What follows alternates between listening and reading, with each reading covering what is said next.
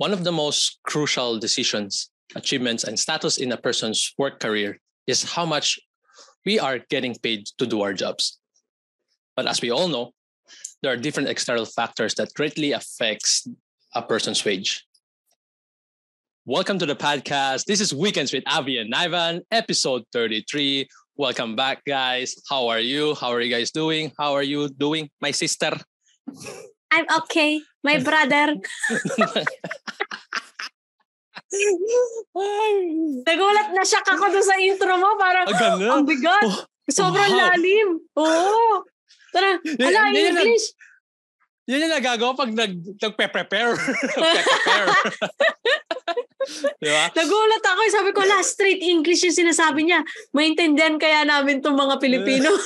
oh, grabe. Huwag, huwag mong minamaliit. Like, uh, Filipinos are one of the most talented people in the world. Ah, shit. Yeah. iangat, iangat mo ang bangko. Piliin mo ang Pilipinas. Eh, mahal Pinay. Pero- Filipinas.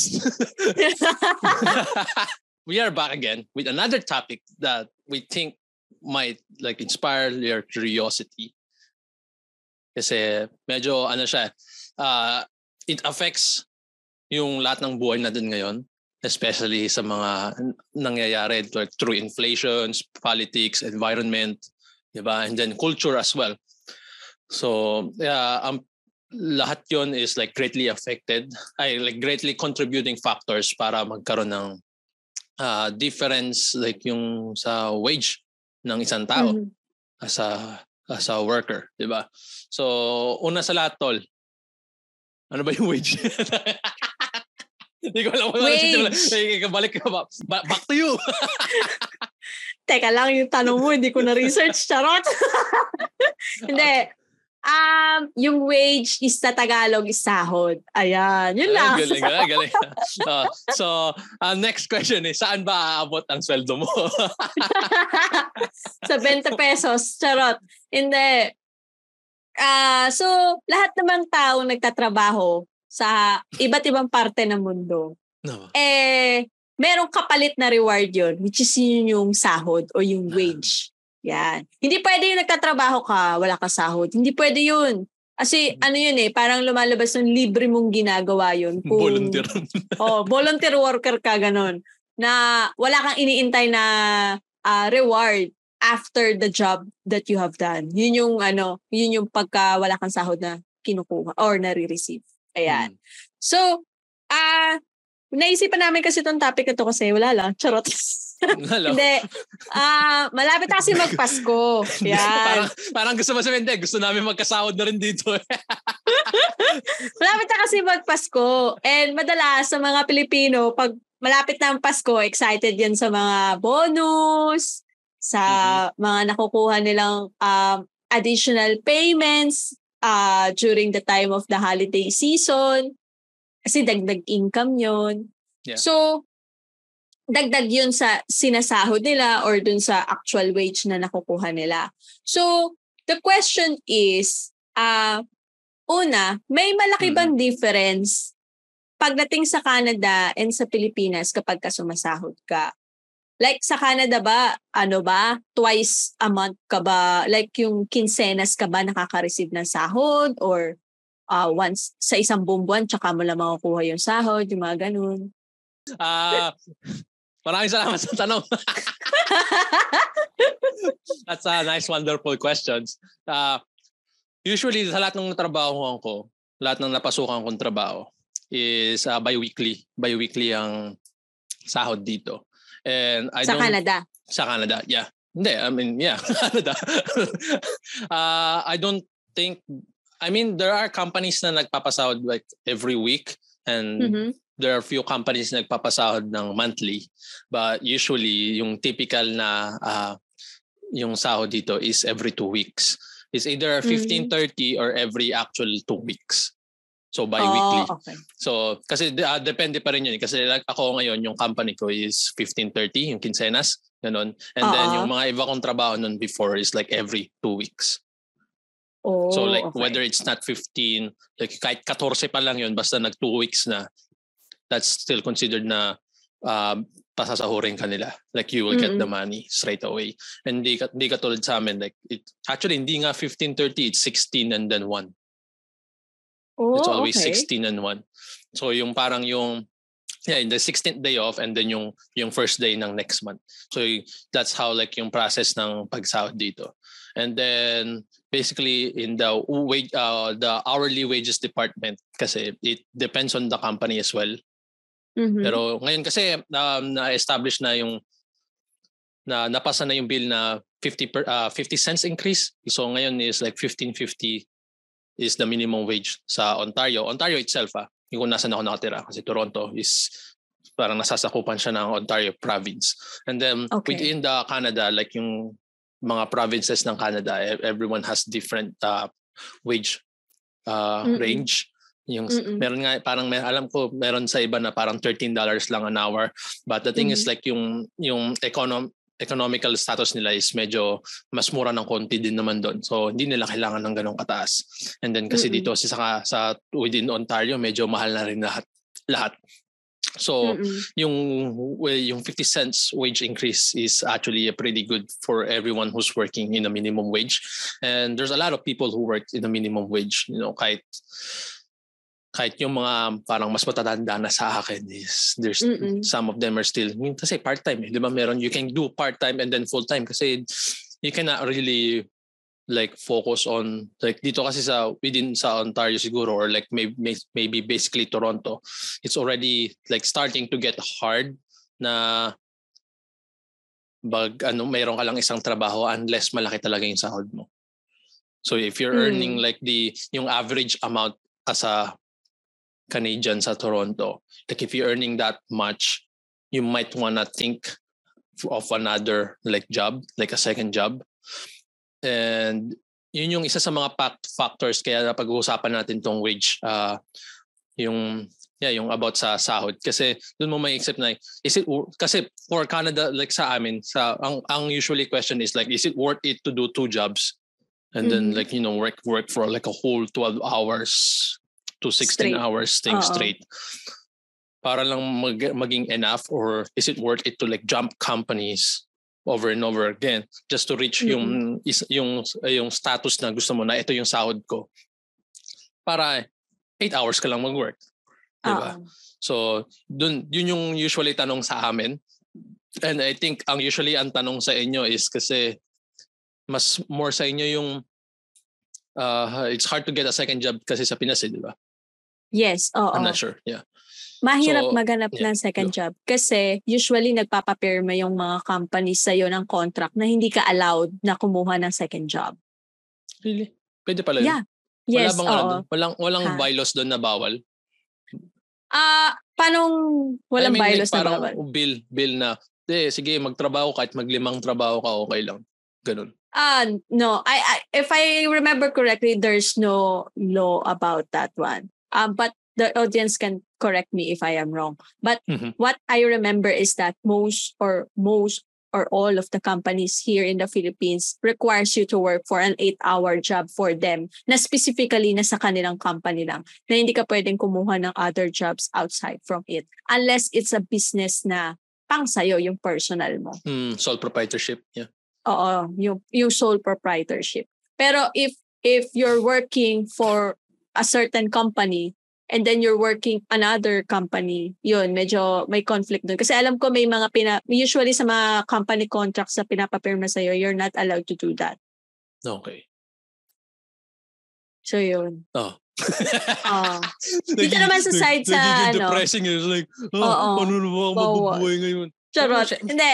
Um, sa. Pilipinas kasi, um, medyo, syempre, aside sa difference ng currency natin at saka dun sa, Mhm. ano, kasi third world country si Pilipinas, so medyo mababa yung rate ng um, salary dito or yung minimum wage sa sa Philippines. Tapos iba-iba din yung minimum wage per region. Mhm, So, yeah. Nat- yeah. Natandaan ko yun eh kasi alam ko mas mas mababa ba sa kasi Cavite tayo 'di ba? So mas mababa ba sa Cavite kaysa sa Manila? Like Yes. kung pagkakatanda ko ganoon eh, 'di ba? Hmm. So, if I remember correctly, si NCR right now, ang minimum wage niya sa sa ano sa mga Pilipino is around 570 per day. 570 pesos Mhm. per day. So, meaning ng per day is yung 8-hour work day mo. Tapos, Mm, okay. here sa Cavite, I think it's around 470 or 435. So, Okay. medyo mas mababa siya. Mm. Oo. But so, it's saan some, naabot yung 400 mo? yun, yung mga ganon. And then, it's much more different. Depende dun sa location. Hindi siya, ano ah, tola, hindi siya yung parang specific na um, sa buong Cavite, 435 pesos a day. No, it's not like that. Different pa siya sa per cities dun sa loob ng isang province. So, example, ang Bacoor, mas mataas ang minimum wage niya from Imus, from Dasma, from Silang, Tagaytay. Magkakaiba. Pinakamababa ang minimum wage is around sa parte na yung medyo liblib, like yung hindi pa siya ah, exactly city. Kumbaga part lang, ah, ano lang siya, parang town lang siya, yung mga ganon. Like Hmm. katulad ng mga around sa Silang, Indang, Trece, or Trece Martires, yung mga ganyan medyo mababa yung kanilang minimum wage comparing Imus and Dasma tsaka Bacoor. Kasi mas malapit kasi sila sa Manila, di ba? Yeah. Yeah. Di ba So, 13 mhm. City? Di ba 13 Martires yeah. City? Trece, Trece Mar- Martires City but it's a bit different pa rin yung price niya, yung Mm, minimum okay. wage niya. Mm. Kaya lang. ano, ah yeah. So, mas maganda talaga na sana na magkaroon ng mga industrial companies and other uh, yung mga BPO companies sana na mag-flourish sa ibang locations ng mga provinces, no? Para umangat ng kaunti yung ano nila, yung economy dun sa isang area na yun. Kasi yun yung magiging ano eh, ah, magiging way para maging sang city yung isang lugar. Kasi kapag naging city ka, kahit pa paano umaang, umaangat kasi yung salary wages ng mga tao nandun sa location na yun. Which is like, uh, itong parang na-realize ko. No? Kasi like, ang, ang differential sa, siguro sa Pilipinas saka sa Canada is, Mm. uh, medyo spread out naman yung ano, like, med, yeah, merong, uh, red, uh, con- yung parang reduce dun sa job openings saka job opportunities within like dun sa mga mga farther seat uh, provinces na outside uh, kasi ang pinaka main talaga dito is like yung Ontario, Vancouver and uh, close to and Alberta. So yung tatlong yun is like yung parang siguro mga three main uh, provinces na generate like incomes and then medyo mas maraming job opportunities like, than the other provinces. But uh, nagkakaroon na ng konting trend dito na people are going away from the cities kasi meron namang medyo konting job opportunity sa iba. Kasi ang na-realize ko yung lahat ng tao sa Pilipinas is like they're going to Manila kasi doon malaki yung sahod. Yes. Yes, And then totoo. sa Canada kasi they're going away from the cities kasi mas less doon yung buy uh, yung expenses. You get it? Kasi Yes, parang I get it. sa Pilipinas halos parang pare-pares lahat ng bayarin, like yung grocery halos pare-pares ng presyo. Pero yung ah, yung wage is different. Sa Canada kasi medyo parang medyo mas mura din sa ibang mga probinsya pag medyo malayo ka na. So mas okay lang na kahit sige medyo mababa ng konting sahod ko pero hindi naman ako hirap, hindi ako hikahos. Mhm. Diba? So, an- nag, nag, nagkakaroon na siya ng medyo like difference ng trend siguro. Yun lang napansin ko. And then doon natin mal- papasok yung tanong na worth it pa ba yung sahod mo? And yun yung parang like it's always like a question that goes around sa sa utak natin lalo na pag nagtatrabaho ka, especially pag nabibisit ka na sa mga boss mo, lalo na yung kapatid ko. Pag, pag, Oo. nagpo- pag nag-post na yan ng, nakakainis naman dito sa lugar na to. ibig sabihin nun, ibig sabihin nun, na nasa kala- kabilang utak na end up pa ba yung sahod ko? Napla ba yung sahod ko? Kailangan ko ba lumipat ngayon? Totoo. na, napapaisip ko na yan yan kasi usually kung nakikinig talaga kayo, lagi ko sinasabi 4 hours of work, 4 hours of work. And by any chance, tingin ko nakikinig dito yung mga katrabaho ko kahit Tagalog to. Pag narinig nila yung 4 hours of work, pagtrabahuin nga natin si Ivan. Kaya pag umaabot ng mga, na dyan nagpo 4 hours and 30 na ako. Napapaisip ko na rin, hanap pa ba yung sahod ko? yeah. Pero Mm-mm. So, it goes around sa mga utak ng mga Pilipino usually, lalo na kapag ka ang environment or yung working environment mo has a lot of stress or has a lot mm-hmm. of parang negativity during sa, sa work mo. Doon ka mapapaisip eh na worth it pa ba na nag stay ka doon sa location na yon or worth it pa ba na nag stay ka doon sa company na yon Worth it mm-hmm. pa pa talaga yung sinasahod mo? Kasi may sacrifices kang ginagawa eh hindi pwedeng wala kang sacrifices sa isang trabaho eh. Uh, sometimes you put sacrifices like, example, ang pamilya mo nasa ibang probinsya, tapos nagdo-dorm, nagdo-dorm ka lang, bed spacing, ganyan sa Manila. That's a it's already a sacrifice talaga. Worth it pa bang gawin yun? Yung mga ganong klaseng scenario. Pumapasok yan sa, eh, hindi pwedeng walang tao na hindi pumasok sa isipan niya yun eh, na, ah, uh, tama pa ba yung sinasahod ko? enough hmm. pa kaya ito para mapakain ko yung pamilya ko? Yung mga ganong klaseng scenario.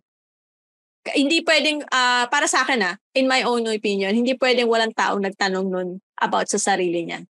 That oh, is syempre. why, yeah. oo, that is why um, there's a lot of, uh, parang ang mga companies sa papansin nila, mas mataas yung parang increase ng mga taong nagre-resign kapag ka around after the holiday seasons, or during the middle of the year, biglang may mga mas mataas yung rate ng mga nagre-resign. Mm-hmm. Kasi uh, it really depends on the environment of the company or of the certain work location.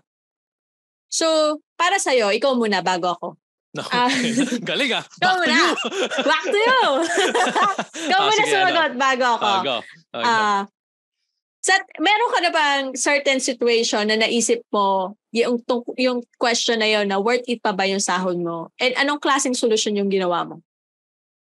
Ah, uh, lagi siyang bumapasok sa utak ko no, pero kasi uh, ang usually ang ang una kong ano kasi medyo sa utak ko kasi, yung motto ko in life is matutong mamilipit sa kumot na maigsi, maiksi, di ba? Di ba? Pag uh-huh. yung, yung pag maikli yung kumot mo, di ba, matutong mamilipit. So, parang yun yung laging nasa utak ko. Like, if, if mababa yung sahod ko, i- i-match mo yung lifestyle mo to dun sa sahod mo. And then if you already match that lifestyle and then it still look like you're still earning lower than the lifestyle you already like lower the standards. And then that's the time you're gonna ask like, ang nahihirapan na ako.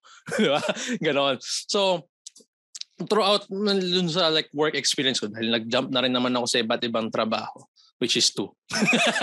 Alam mo, dami.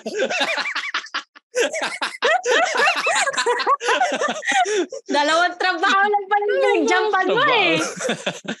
Hindi kasi, yun nga eh, kasi parang I can always fit myself dun sa lifestyle na kung magkano lang yung sahod ko. So, I don't usually crave for more. Mm-hmm. Pero ngayon kasi medyo nag-iiba na eh kasi marami na akong plano sa buhay na meron kailangan ko na magkaroon ng ganitong mga uh, ipon, ganitong mga ano, kasi gusto ko magka-business, whether something like that. So, doon ko na, na uh, nare-realize na pwede naman ako manghingi. And this is what uh, this is yung isa sa mga tanong, uh, magandang rason is like kung you're, if you're professional 'di ba kunyari engineer ka ganun architect ka or like IT person 'di ba it's mm-hmm. good to have like friends with the same profession na kahit hindi nagtatrabaho sa sarili mong kumpanya like hindi kayo parang coworkers and uh, yung pinaka reason doon is that you will realize ko ano yung comparison between the wages that you guys get kasi like personally like I have like yung sa mga college friends ko wala mga, hindi naman kami lahat magkaka-coworkers. Lahat kami mga, lahat ng mga college friends ko is like, we go in like different companies. And then, you you have like the right to ask them like, magkano ba yung sahod nyo? And then mm-hmm. for us kasi, sinasabi namin usually is yung yearly, yung annual sahod namin. Hindi namin sinasabi yung per hour kasi salary kami. Kasi uh, uh, we're company people. So so we're because corporate kami, so usually salary yung uh, when when when you say salary hindi hindi yung per hour. Yung kahit pag nag-overtime ka same same pa rin yung sahod mo. Kaya nga hindi ako nag-overtime pag alas 4 boom out! Ganun di ba? Kasi like there's no use di ba? There's no use. Like you have to make sure na yung trabaho mo is just enough kasi hindi ka naman nila bibigyan pa eh. Hindi ka tulad sa parang pag nagpa-part-time ka ng per hour, pag nag-extend ka, bibigyan ka nila ng ng overtime hours. And usually dun sa mga corporate workers like pag uh, pag nag-overtime ka, wala ka rin naman nakukuha. That's how salary works. Okay, so back to the topic is like, doon mo matatanong na, okay, pares tayong two years experience, di ba? Kasi fresh out of graduate, eh, di ba? Fresh out, fresh out of school. And then, so pares tayong two years of experience. Magkano yung sahod mo, magkano yung sahod ko? Are we doing the same thing? Eh, kasi mm-hmm. kung nagtatrabaho siya ng like todo 8 hours and then marami siyang responsibilities and then worth it yung sahod niya, di ba? And ma-realize mo, ay hindi, hindi ko naman ginagawa yun eh. Petiks-petiks lang ako sa trabaho eh. So maybe, maybe, worth it pa yung sahod ko. Di ba?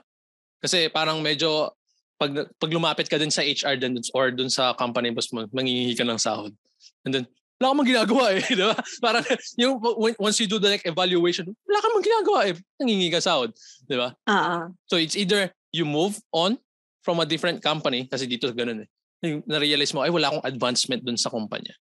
Mm-mm. Yeah, siguro, yeah. Like, hindi, mahirap makapag, mahirap mag-ask uh, ng increase kung wala kang ginagawa, di ba? So, ang first, always ang first uh, approach mo is like, you ask for more responsibilities. So, you can ask for more uh, uh, increase, di ba? And then pag walang mabigay sa'yo, then there's no advancement in the company, you have to move on. And then the difference one is like yung sila binibigyan ka nila na ng alam, mga more on responsibilities. And then because nahiya ka, katod ko, nahiya akong manghingi ng sahod. Eh. so dun, nag, nagpa-pile up na yung responsibility ko as a as a worker dun sa kumpanya and hanggang hindi pa ako nakakahingi. Na increase. So, uh, ng increase. Which is eventually I will ask kasi de, kasi yun nga eh, parang hindi na ako 4 hours mag-work. 8 hours na talaga ako nagtatrabaho ngayon. so, sabi ko, wait lang ah. And then you, you, you compare, you compare. Like, you, you ask your friends like, oh, magkano ba yung sahod nyo? Ito kasi mga responsibilidad ko eh. And then they will realize, hindi ba, parang mas marami ka ng responsibility tapos gan, mas mababa sahod mo sa amin. And that's the how the comparison works. And then I think you don't it, it it's great to see. Kasi ang hirap din magsabi na ma, ma, mamilipit ka dun sa ano eh dun sa sahod na binibigay sa iyo.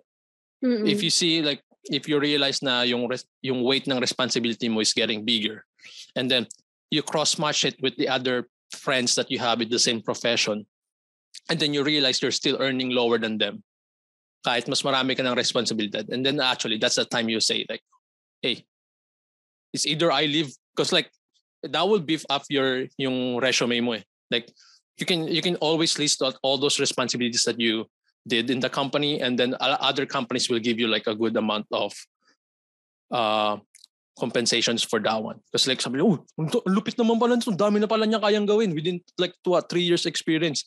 Ah, bigyan ka namin ng magandang magandang paycheck. And the thing is like, the question is not always to leave. Kasi merong, uh, merong times na katulad ko, yung work ko is like five minutes away from home. Kung lilipat ako, that will give me like an hour, hour of travel, di ba?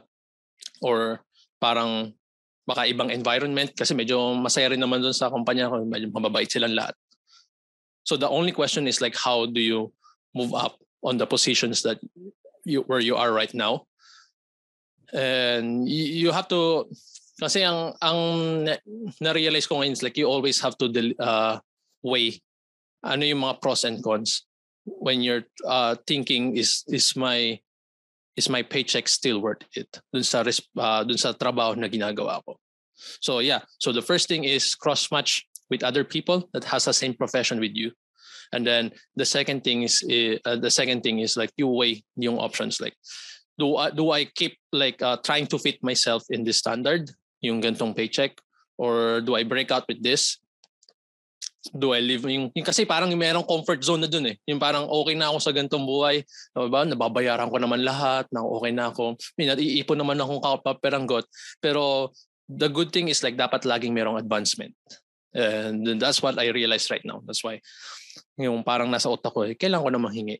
Kasi well, I've been there for two years eh. so ikaw, ano bang tapos na-realize ko nung pinakikinggan pala nito. Tapos nasa, nasa utak lang, manghihingi na si Ivan. Para na kaya natin to. Wala! Maririnig ka ng mga boss mo. Malalaman nila, manghihingi ka na ng sahod ngayong holiday. Charot.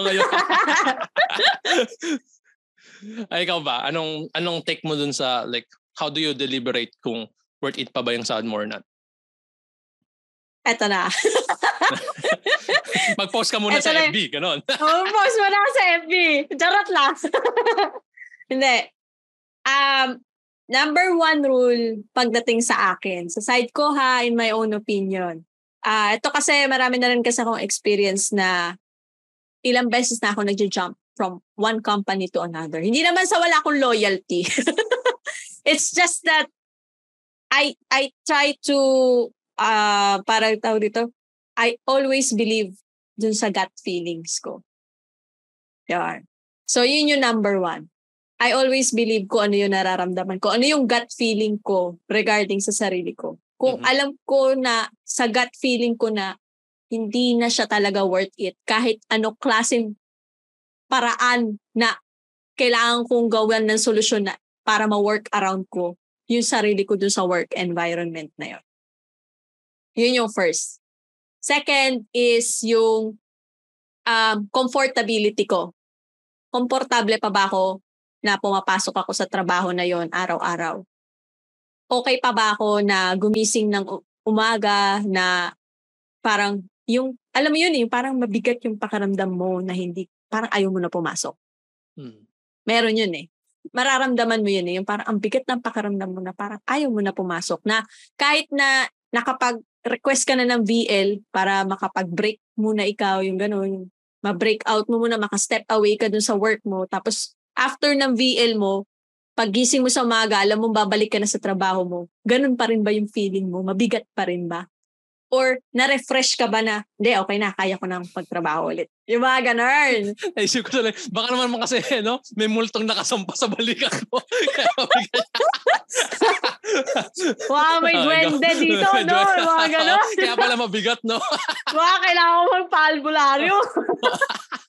I know. Oh, no, next sa topic natin yung kung may mga albularyo pa. Next time na yun. Okay, go, go, go, go. Back, back, back yeah, to the back topic. to the topic.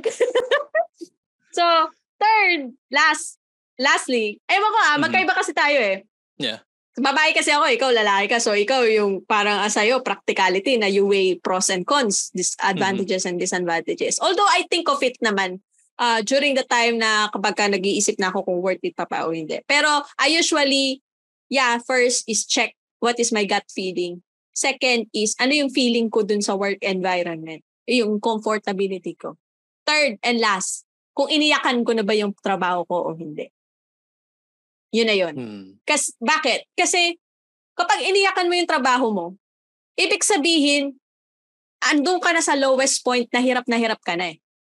Hindi pa, parang, ibig sabihin nun, nung nandun ka na sa punto na tinatry mo siyang hawaka, agawan ng paraan na ma-work around mo, na makapagtrabaho ka pa rin para sa, sa company. Pero iniiyakan mo na siya. Ibig sabihin, de, an, ano ka na, mababa na yung level of confidence mo dun sa work mo. Which is, ang solution mo dun is a lot of branches na pwede mo i-take or a, a lot of routes na pwede mo i-take. Like, you can talk to your manager regarding doon sa situation mo. You can um, check with your friends kung baka, baka yung panahon lang na ano ka lang, stress ka lang, ganyan, hindi mo lang alam kung paano mo paano mo workout yung workout yung sarili mo na mag-proceed dun sa work na yun eh. Pero one of the things that I have learned dun sa part na yon para malaman mo kung worth it pa ba yung sahod mo is sin or hindi is that you need to find what makes you happy. What makes you happy or what mm-hmm. makes you do your job kahit gaano man kahirap yan. Kasi sabihin mo nang mahirap yung trabaho mo, pero nag-e-enjoy ka na ginagawa mo siya. Kahit mataas yung pressure dun sa work environment, pero nag-e-enjoy ka, masaya ka dun sa work location mo, okay sa'yo yung uh, list of the task descriptions na ginagawa mo dun sa, sa work na yon okay yung boss mo sa'yo, or even if, ano eh, kahit hindi lahat positive eh, hindi pwede kasi lagi may positive, di ba? Lagi merong hmm. sometimes life doesn't give you everything eh. Uh, sometimes life gives you a good job, a good salary, pero yung boss mo, nakakabwisit. Yung mga ganun eh. So, uh, you have to take your own battles talaga. Uh, you, it's either you take on the battle of staying on the company kasi alam mong malapit lang siya sa bahay mo, any time of the day, pwede ka umuwi, pinapayagan ka mag-leave, pinapayagan ka mag-sick leave, yung mga ganyan. Uh, may mga bonuses, sometimes uh, binibigyan ka ng mga, binibigyan kayo ng company ng free time, yung mga ganon. It really depends on your gut feeling. Kung sa tingin mo hindi ka na masaya sa kumpanya, bakit pinipilit mo pang magstay sa kanya? Ba? Parang may pinagugutan Ay, teka, niya. malalang sa'yo. Kaya nga. Yun yung para sa akin. Kasi bilang isang babae, ah uh, pwede sabihin nila kasi, ay, si, baka kasi si Abby masyadong emotional or sensitive. Emotional versus, driven, yeah. Oo, emotionally driven. Versus kay Ivan na kapag ka ini-explain ni Ivan, uh, practicality na tinitingnan niya is yung advantage and disadvantages ng isang company. It really depends kung anong klase kang tao kasi. Mm-hmm. Yeah. Oo. Kasi kahit sabihin mo na, hindi, kailangan disadvantage or advantages ang titignan ko. Okay, mag-stay ako sa company to, uh, company to, to kasi ito yung advantages na nakukuha ko. Eh, paano kung hindi ka masaya? Di ba? Eh, Yeah. Eh, paano kung hi- lagi araw-araw puro ka stress? Ang dami mo ng pimple sa mukha, hindi na natatanggal sa sobrang stress mo sa company. Every day, uuwi ka, sasabihin mo sa nanay at tatay mo, Ma, ayoko na, hindi na ako masaya, ayoko na doon sa trabaho na ayoko na bumalik. Yung mga ganon. Mm-hmm. 'Di ba? So, Yeah. you have to trust your gut feeling. Kasi, tandaan nyo, business still works without you or you're in it. Eh, yeah. Reality yun ah. Reality yun na business works even if you're not in that or nandun ka. So, find a job that makes you happy.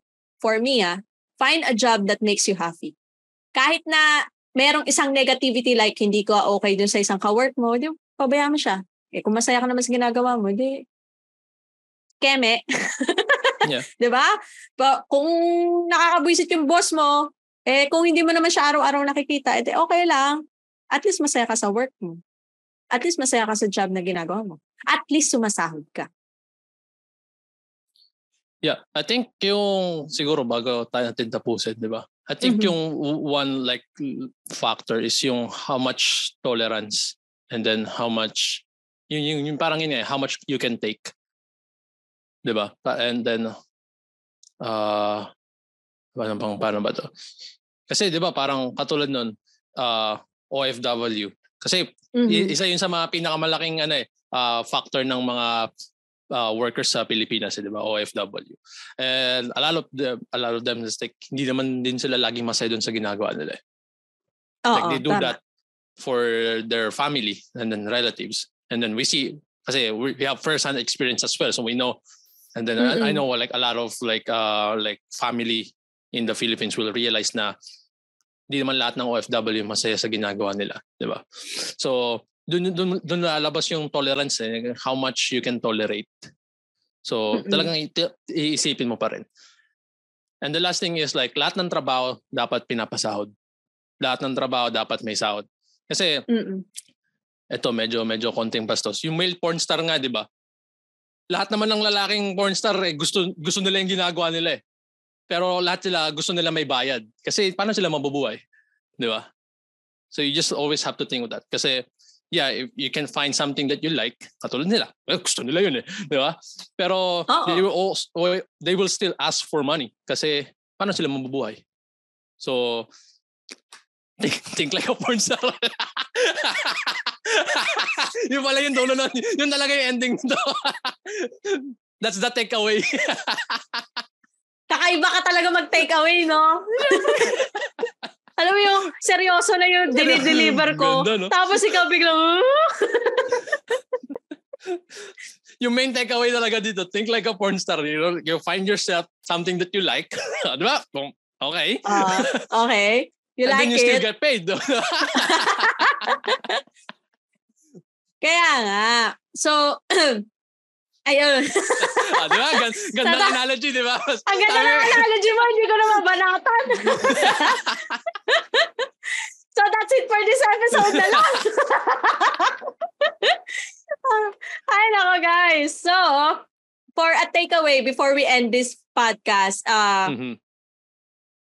find something. Walang masama mag-jump from one job to another. Yeah. as long as the job that you take is something that you really like to do, something that the salary is worth all of the sacrifices that you do. Kasi kung hindi worth it yung sakripisyong ginagawa mo, huwag ka magpakamartir sa trabaho. Mm-hmm. Oo, mahirap magtrabaho, maghanap ng trabaho ngayon. Totoo. Napakahirap maghanap ng trabaho ngayon kasi nagkakaroon ng recession sa uh, world economy. But still, mas mahalaga pa rin yung mental health mo. Mas mahalaga pa rin yung uh, emotional health mo para mabawasan naman yung emotional damage ng trabaho sa'yo, di ba? Pero kasi yun yung nagiging driving force mo kasi. Yan yun, ang emotion mo, yung magiging driving force mo to wake up every morning and think para saan ka bumabangon. Ayan.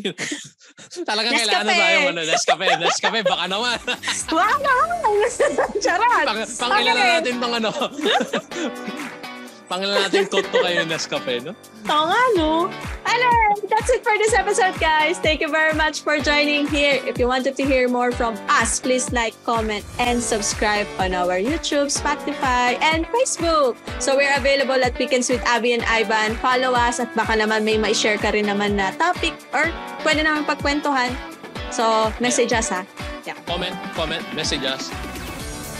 Para masaya. Ano yun? Alin? Ano yun? Hindi kinisip ko kung ano yun. Ganon pala? Ah, ganon? ano? Ano yung Guillaume mo? Ang luma-luma ko. Nisip ko kung sabi kong ganon. Yun ang pala. Sorry. Sorry. Like, comment, and subscribe, guys. Bye-bye. Bye-bye.